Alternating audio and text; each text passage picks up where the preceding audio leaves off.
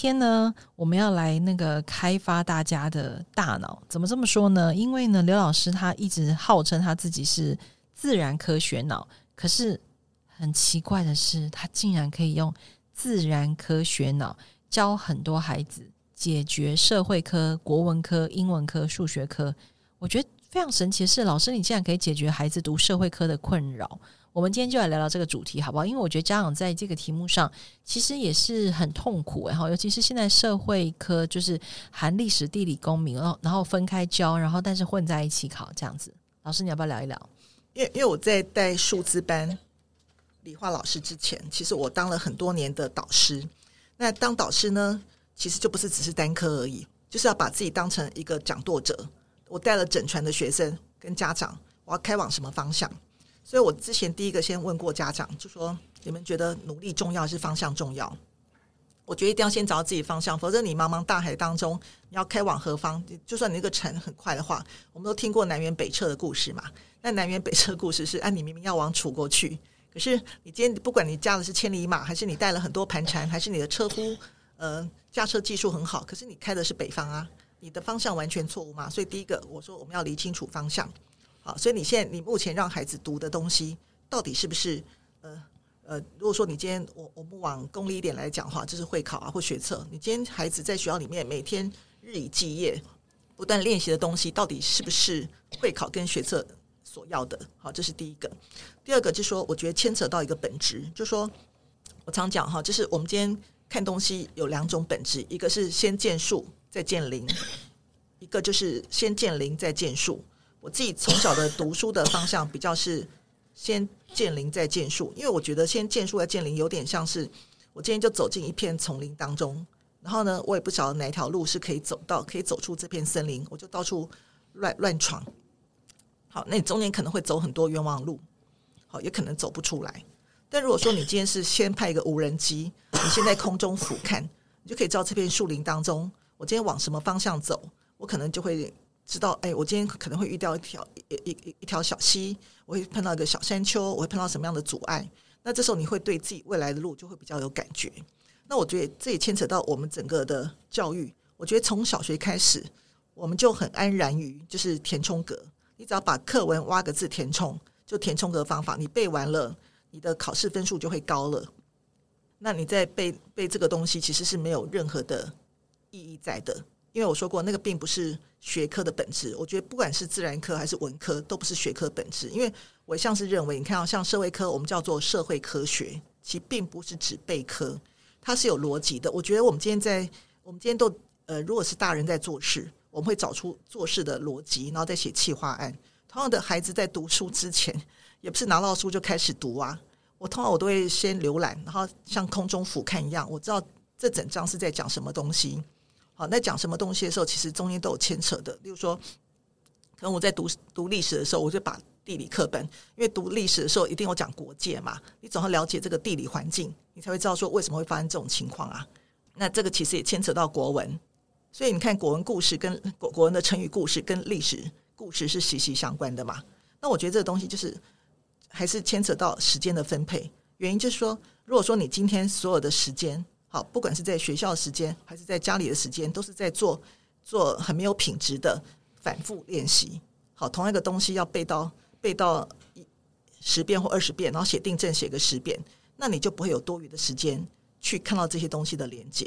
所以，我们现在讲说学生为什么社会课不好，因为他可能他读到的东西，因为现在社会课课本的编排跟以前不一样，他可能缺缺少很多环节，他对历史人物啊，对历史事事件都没有很确定的了解。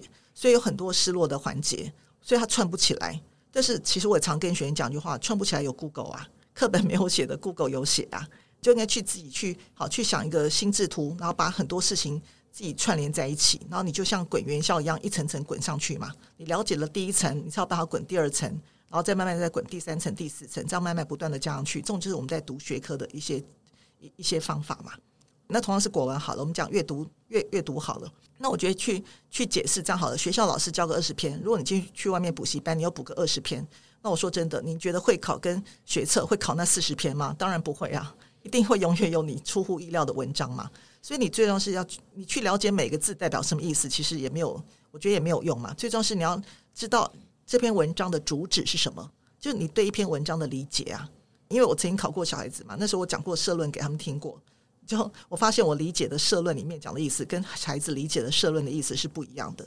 好，就同样的文字，每个人解读不一样，所以这时候你要要培养孩子是他对一些东西的，甚至一些潜台词的一些理解，这才是真正我们要教的，叫做理解能力。我我觉得老师刚刚讲到关于那个理解这件事情啊，确实是现在的很多孩子，嗯、相对比较辛苦的，也比较痛苦。我觉得还是呃，有一部分跟他们喜欢用 IG、脸书或者是推特有关，因为那个都是短短的，然后快速的发文，然后其实不大有那个思绪整理，就是整理自己的思绪，然后再往下写作的过程。我觉得那个东西有一点。呃，我我不会说，我不会说推特或者是脸书或者是 IG 有什么错，我只能说那个是不同媒体的特性。好，那用这个角度来看，其实我们比较不会跟小孩有冲突。可是当小孩他要把那个东西放在社会科的学习的时候，他就会有困难。所以也许应该是转换一个心态来看待，说这个社会科的长文学习到底我们可以用什么方法来调整自己，这样对不对？嗯，我我举个例子讲好，那时候我曾经有个班级，然后在八年级的时候。就老师跑来跟我很生气，就国文老师跑来说：“你们班作文写的 乱七八糟。”然后我还看，我说：“他肚子里都没料啊，他没有看过任何的故事。”然后你就给他一个题目，他怎么写出四段？他写不出来，只好绕来绕去啊，四段写都一一模一样嘛。我说这样才折腾你，我说这样不好。所以后来我就说，我每天放学的时候，我就跟他们讲成语的成语故事，好，讲两则，然后我讲给他们听。那当然是讲有趣的，然后我并没有这样被解释的意思，我就只好叫他们回家去。去那个造句，因为他只要造句，我就大概知道说那个到底他懂不懂啊？我举个例来讲好了，那个有有一句叫做“沆瀣一气”，沆瀣一气，那我就用我自己的话来解释嘛。我没有打算让被解释意思，我说啊，我说一个鼻孔出气，就后来隔天就出来一个造句，叫做“小明他沆瀣一气，终于把鼻涕擤出来了。”哎呦天哪，这个有好笑，嗯，好，这个有好笑，对，然后。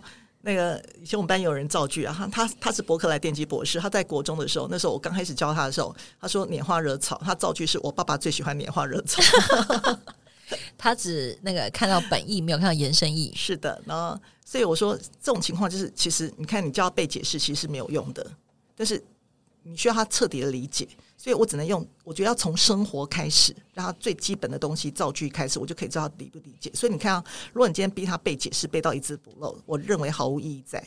那我说我怎么去训练他们的作文能力？我就开始做一件事，我就每天讲两则成语故事。那这样大概讲一个月之后，换他们讲给我听，他们就上台会连说带演，这时候孩子就会有成就感嘛。讲给我听，在一个月，我们就把成语故事全部讲完了。那一整本讲完之后，我就做一件事，我就给他们短文。很短的文章，但是前面我也不让他们写文章，因为他们那时候写的文章，我觉得我一定会很痛苦。我就让他们画线、画重点，用红笔画重点。我只看他们画的重点是不是那篇文章的重点。那学会他们看看懂人家的文章，然后再从短文，然后程度好了之后，我再从短文再把文章慢慢加强，变比较中长文，然后最后是长文，这样他们就可以抓到一个重点。就是，但我觉得这是需要过程的累积，就是你不能说什么都没有教。然后就突然说，例如说，孩子只能是二十六个字母，你突然就要学会看英文论文，那是不可能发生的事。所以我觉得需要过程的累积，所以我一直称之为厚积薄发。好，那我们现在都太心急了。例如说，我们台湾的孩子可能芭蕾舞那个基本功都没有学好，就开始要跳，每个人都想跳天鹅湖了，那是不对的。然后，然后我觉得那接下去，好，那等到他们可以抓到重点了，这时候我就开始，可能每每周教他们写一小篇社论，他们对那篇社论的评论。但是我有规定，我我有规定说，那个文章不能太长，因为他们没有学会写文章之前，我们改那种文章真的是对大人一种折磨。哦，那等到慢慢慢成熟的话，我可能给他们再给他们很多故事，好，可能给他们一些文文章或是一些故事，好，他们累累积多了，肚子里有料。至少他们写文章的时候，我就教他们学会，呃，也不是开始写文章，我就先开始让他们去欣赏别人的文章，去。不是学文字，而是让他去分析，把他们当理化一样去解构第一段到第四段，他是怎么起承转合，他看懂人家的逻辑。因为任何文章在写的时候，一篇好的文章绝对绝对有起承转合。然后这时候他看懂了，他自然就会去编排。所以这时候我才给他们题目，给他们题目的时候呢，我也不要求他们写，我只要求他们写大纲。就写大纲就好了，写出他心里想这段想怎么表达。那这时候里面的素材，我等于就是这样好了。我们在挖挖到恐龙骨头的时候，我一定会先把骨头架起来。你骨头架起来有那个 有有那个骨架之后，这时候你再糊上血肉，才容易糊上血肉嘛。那所以他们没有个中心思想，没有个骨架的时候，你就要去写那类文章，我觉得就很像骈体文堆砌起来的，那一点意义在都没有。因为一篇文章是要有灵魂的，那才叫好的文章，而不是一堆用一堆呃一堆形容词堆砌起来的。所以我觉得我今天讲东西是，大家有没有发现一件事？就算是文科，其实也是有逻辑架构的。我觉得你刚刚讲一个重点真的很重要，就是大家误以为我们念文科的人都好像很浪漫，然后散漫，没有逻辑。但是我自己确实念久之后发现，其实不管是写作，或者是嗯很多的其他，包含例如说做剧本创作的。做绘本创作，它都是一种文学嘛。好，那你说呢？当中没有一些逻辑，其实是有的哦。大家都可能误会了这样，所以我今天听完刘老师讲之后，我反而觉得说，哎，对耶，其实。文学的理解，文学或是理解社会科学，确实你用有逻辑的方法去理解它。那毕竟，例如说以社会科学来说好了，那个也都是有一个研究的历程，最后得出一些结论，然后结论只是最后被简化成课本上的一些文字。我印象非常深刻，对于现在的版本的社会课本哦，其实，嗯、我我可能可以。反映一下很多爸爸妈妈的心情哈，就是我也把孩子的课本真的拿起来看过。例如说，嗯，我那时候的做法是，我就选一段我觉得诶，我很有兴趣的历史，好，然后而且我对这个背景是熟悉的。那但是我的做法是看一下课本上怎么交代这一段历史。哇，你知道老师不得了，我一看就大惊，什么意思呢？嗯，那个时候我非常。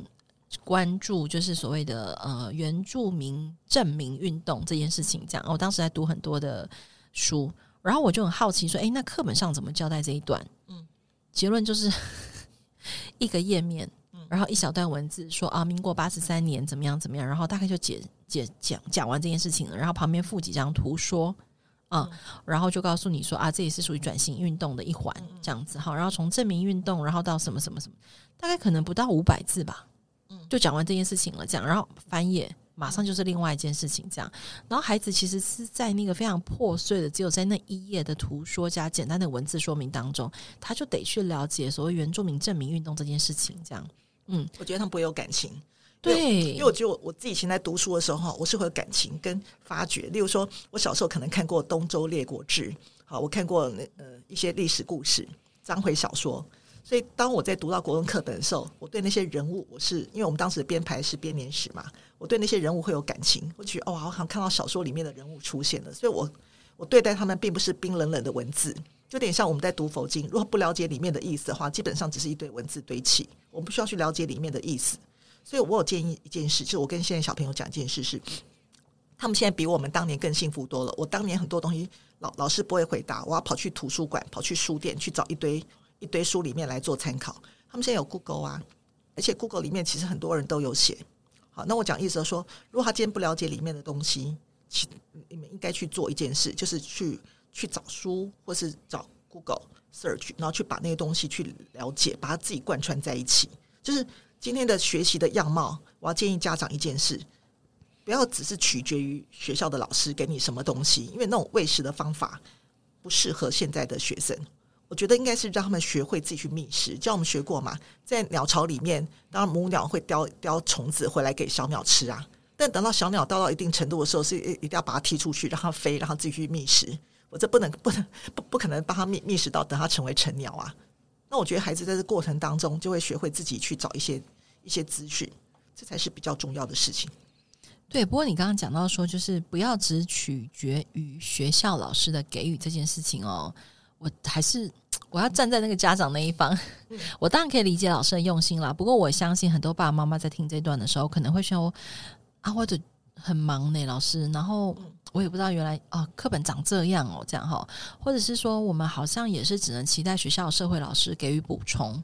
然后说到补充，又好像又会牵扯到老师个人的能力跟专业素养。还有点时间是我要帮学校老师说一句话，嗯，因为他们的课堂时间就只有那么一点点。而且现在的课堂时间好像非常的压缩哈，对，非常压缩。那量那么大，他们也没有办法，他们也只能，他们能够讲完都已经算是真的是对的对得起学生的，所以他们也没有办法再多补加多加补充的东西。然后而且课本是这样子，他们也只能按照课本来教。所以我还是建议一件事：如果我自己来做，我基本上我就会，我我可能我不会去做反复的动作。我我基本上我自己个人啦、啊，我自己读书阶段我会放弃小考，但大那个段考啊、大考我会很注意。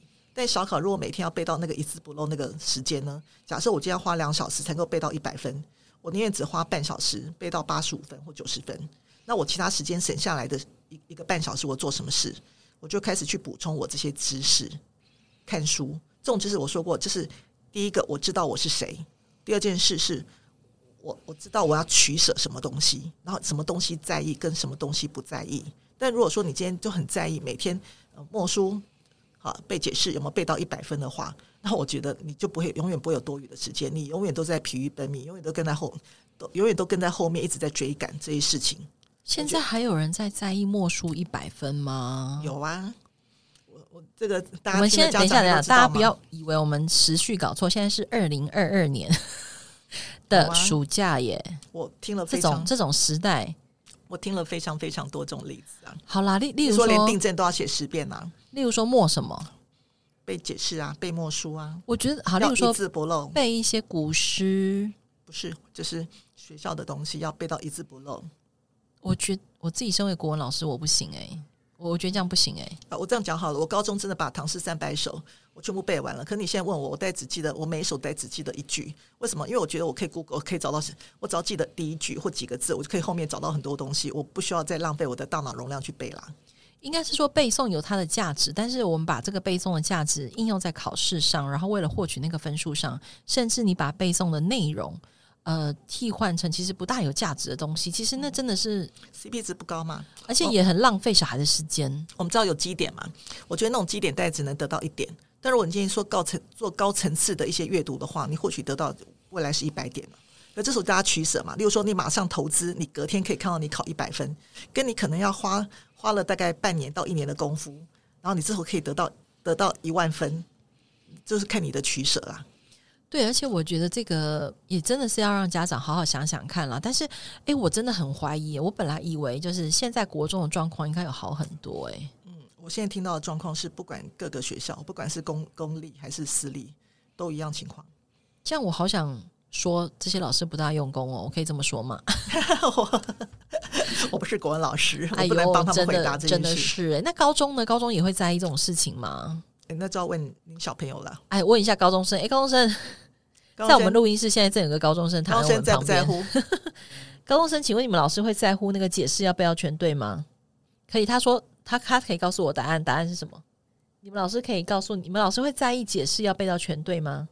啊，高中生跟我说，他们不用背解释这种东西了，嗯、他们有比较好的学习方法，对不对？嗯，对，我觉得对于国文，对于社会科，我们一直卡在这些小小的细节上，然后。对了，但是他投资在隔天的小考上，CP 值很高，是立即可以看得到的。唉，每天的大脑都花在这里，这样真的怪怪的。呃、我这样讲好了，第一个能量不灭，第二个我们的脑容量也有限。那如果说你每天都要花在这种东西上面，其实我认为是没意义在的。因为我觉得其实是要思考到，还是一句话，学思考到本质。我们的本质，其实我讲真真的就是叫思辨的能力，思考、辨辨别。好，那也不是。照单全收，我觉得这是我们要训练学生能力。如果我们教出一堆顺民，这些顺民绝将来绝不可能成为公司的领导人才，这是一件很重要的事。所以，如果说你今天假设我们今天读到策论，好，读到国文的策论，那你要想他的时代背景有没有和背景，也不见得苏轼写的东西一定是对的，因为他他有他的时空背景啊。那我们要如何去思考，然后带着学生去思考辩论？我相信学生对这种东西会更有感觉。如果你教只背只背文章，他是毫无感觉的。对你这样，你这么说，我倒想起来，因为青春期的小孩正是叛逆的阶段，对不对？哈，就是对于权威、对于大人，或者是对于嗯绝对的要求，他们一定有很多自己的意见。但如果我们又跟孩子一直落在那里争执，其实彼此也很痛苦。哈，好了，那个希望 我怎么觉得这一集要赶快转贴给很多学校的老师听，就是说，嗯，可以有不同的方法好好学习社会科学，然后让我这样讲好了，就说一个人当初是怎么学的，就会决定他未来是怎么教的。那我我这样讲好了，可能是因为很多人在学习的阶段是个乖乖学生，然后什么都会去背，啊，照着做，他就会他当初是这样学，他就觉得他这样子读的不错，所以他会希望所有的学生也都是这样子。但是我觉得本质不一样，本质是不一样的。那而且我觉得，就是我一直在讲，时代一直在进步。时代在进步的时候，其实我这样讲好，例如说像《红楼梦》好了，已经有人找出来了，他就那个把那个文字输入拍照住那个城市里面，他就找出来说，哦，原来那个后面后面的风格跟曹雪芹写的前面的风格是不一样的，那就找出哦，原来是还有另外一个人可能是高鶚写的，因为当时大家想说，到底是不是有另外一个人写的嘛？你看这个其实就可以跟资讯做结合，你不觉得很有趣吗？对啊，如果中文系的，所以我听听之前听老师说啊，就是不同科系的人其实也要学别的科系的某些专业科目，当成是很重要。你你之前说过，呃，读中文系、读人文、社会学的人要学 Python 写程式，嗯嗯，这样。然后我我那时候听到的时候，我其实有点讶异耶，因为我以前都觉得，哎，这好像是各归各的管。但好像看起来，在未来时代不大可以这样。如果这两边没有办法沟通的话，我们觉得未来的工作能力一定是斜杠能力。例如说，这样好了，就算写写程式的人，也也不见得永远未来的工作一辈子写程式啊，到最后还是要做业务的工作啊。啊，也是啦，还是要跟客户报告啊、企划。如果你今天都不善言辞，只会跟电脑打交道的话，那。你怎么去当公司的管理人才？也是啊，我们小的时候只有那个中国广播公司，但没想到我们现在四十五岁的时候已经有 podcast，就是这种现场录音间，然后我们可以自己做自己的声音，确实是有太多我们难以想象的内容，对不对？对，我觉得如果听到这里，家长几乎真的是可以好好想象一下，就是你自己小的时候跟你的现在所看到的社会状态、工作情形，或者是呃未来的趋势，其实真的都跟我们小时候的不一样。然后。包括我希望，我每次都在跟家长讲，是你要回想一下哦，你要以终为始，就说你今天一直看小孩子的小考分数，可是你要去看一下那个考卷，呃，你不要说看不懂，你去看那个考卷跟会考的题目一样不一样，完全是南辕北辙哦，哦。等一下，老师，我跟你说，我有认真，我有看，而且我每年都看，结果你是不是完全北完全不一样？然后你就会怀疑说啊，我儿子这样放在国中三年是在干嘛？对啊。对，而且三年都在写同样的考试卷。对，你知道我有一阵子超想让我小孩自学的，嗯嗯，可是因为他跟我说他有跟人际互动的需求哦，所以对我来说，后来我就清楚了，就是学校对他来说是交朋友的地方，是练习人际互动的地方，然后是练习团体生活的地方。嗯、那至于那些小考的东西，我就不跟他纠葛了。这样，因为所以，所以其实我自己以前在国中的时候，也几乎都是在自学，因为老师讲的东西，我早就先我说真的，因为那时候课本写的蛮不错的。我们那时候的部编版写得很好，所以在家里自己看看就大约懂了。我根本不需要，就是因为老师的节奏是符合大多数，不符合我的节奏。他可能同样一个题型要讲十遍，但问题是我大概他不用讲，我大概看课本看一看就看懂了。我真的没有必要去浪费我的。但还好，我那时候老师真的还蛮不错的，他让我自主学习，就是课堂上我只要不吵闹的话，他会让我读书。就是我运气真的还蛮不错的。所以我觉得，其实这中间也考虑到每一个人的学习方法非常不一样，然后你的理解能力，还有就是你的周边的人所给你的信任跟给你的空间，应该是说，我觉得一个人有被好好对待，他就有机会长得好好的，对吗？好，那如果说，诶，老师不信任你，爸妈也不信任你，然后就只用分数跟你计较，然后用分数来评价你，好像你也很难活得好好的吼。我觉得我要取我我要感谢那个时候的那个资讯没有那么发达，因为因为那时候那个也也没有烂，做做错什么事，那个爸妈不会立即知道。等一下，现在的 LINE 真的是很可怕。然后家里的电话也都是我接的。哎，老师，你接了什么电话？接老师的电话。你有没有拦截老师发来的成绩单？呃，我们那时候老师做成绩单几乎都是我自己签名的。什么？等一下，刘老师说。好了，那个刘老师，我们来找一集专门讲刘老师小时候做过的坏事，这样。我觉得那不是坏事啊，我觉得这种是说那是什么？老师，你快说。我觉得就是一件事，就是我不在意每次的默书解释的那个分数，我在意的是我学到什么能力，然后我只要断考跟大考考好就好了。这也是父母给我的信任。哦，好了，所以不是坏事，所以那个成绩单拦截不是因为。因为怕被揍，而是说老师自己知道自己在做什么，对不对？因为我觉得那个时代的那个老师其实也没有那么的，就是因为我觉得老师们现在感觉像是把学生的分数当成自己的业绩，但是我觉得我们那个时代的老师是教完了，学生回家读书是读书是学生自己的责责任。哎，你讲到关键呢，嗯，现在老师的 KPI 好像就是学生的成绩哈，因为因为我我不能讲我儿子上什么国中，这样这样太太直白了，但是。他们那个学校呈现的氛围就是说，啊，我们也没有想这样哦，啊，是你们家长要求的哦，哦，是这个社区要求的哦，啊，我们也没有想这样，这样，我心里面想说，啊，我明明就不想这样，可是他会跟你说啊，大部分的家长都这样，这样子，嗯，所以就像你讲的，对，就是他们把这个东西当成是一个很好的挡箭牌、盾牌，然后挡住。呃，新的看待孩子的可能，新的看待分数的可能，然后继续用比较保守的方法来看小孩、看分数、看学习。因为或许这些方法是我们这个世代的大人们看得懂的，因为小时候可能大家都是这样子来看分数的，每天发成绩单，然后回家被骂等等。但是我觉得到目前这个阶段，其实要用另外一种方法来看待，就算是要创造业绩，也可以用另外一种新的方式来看待。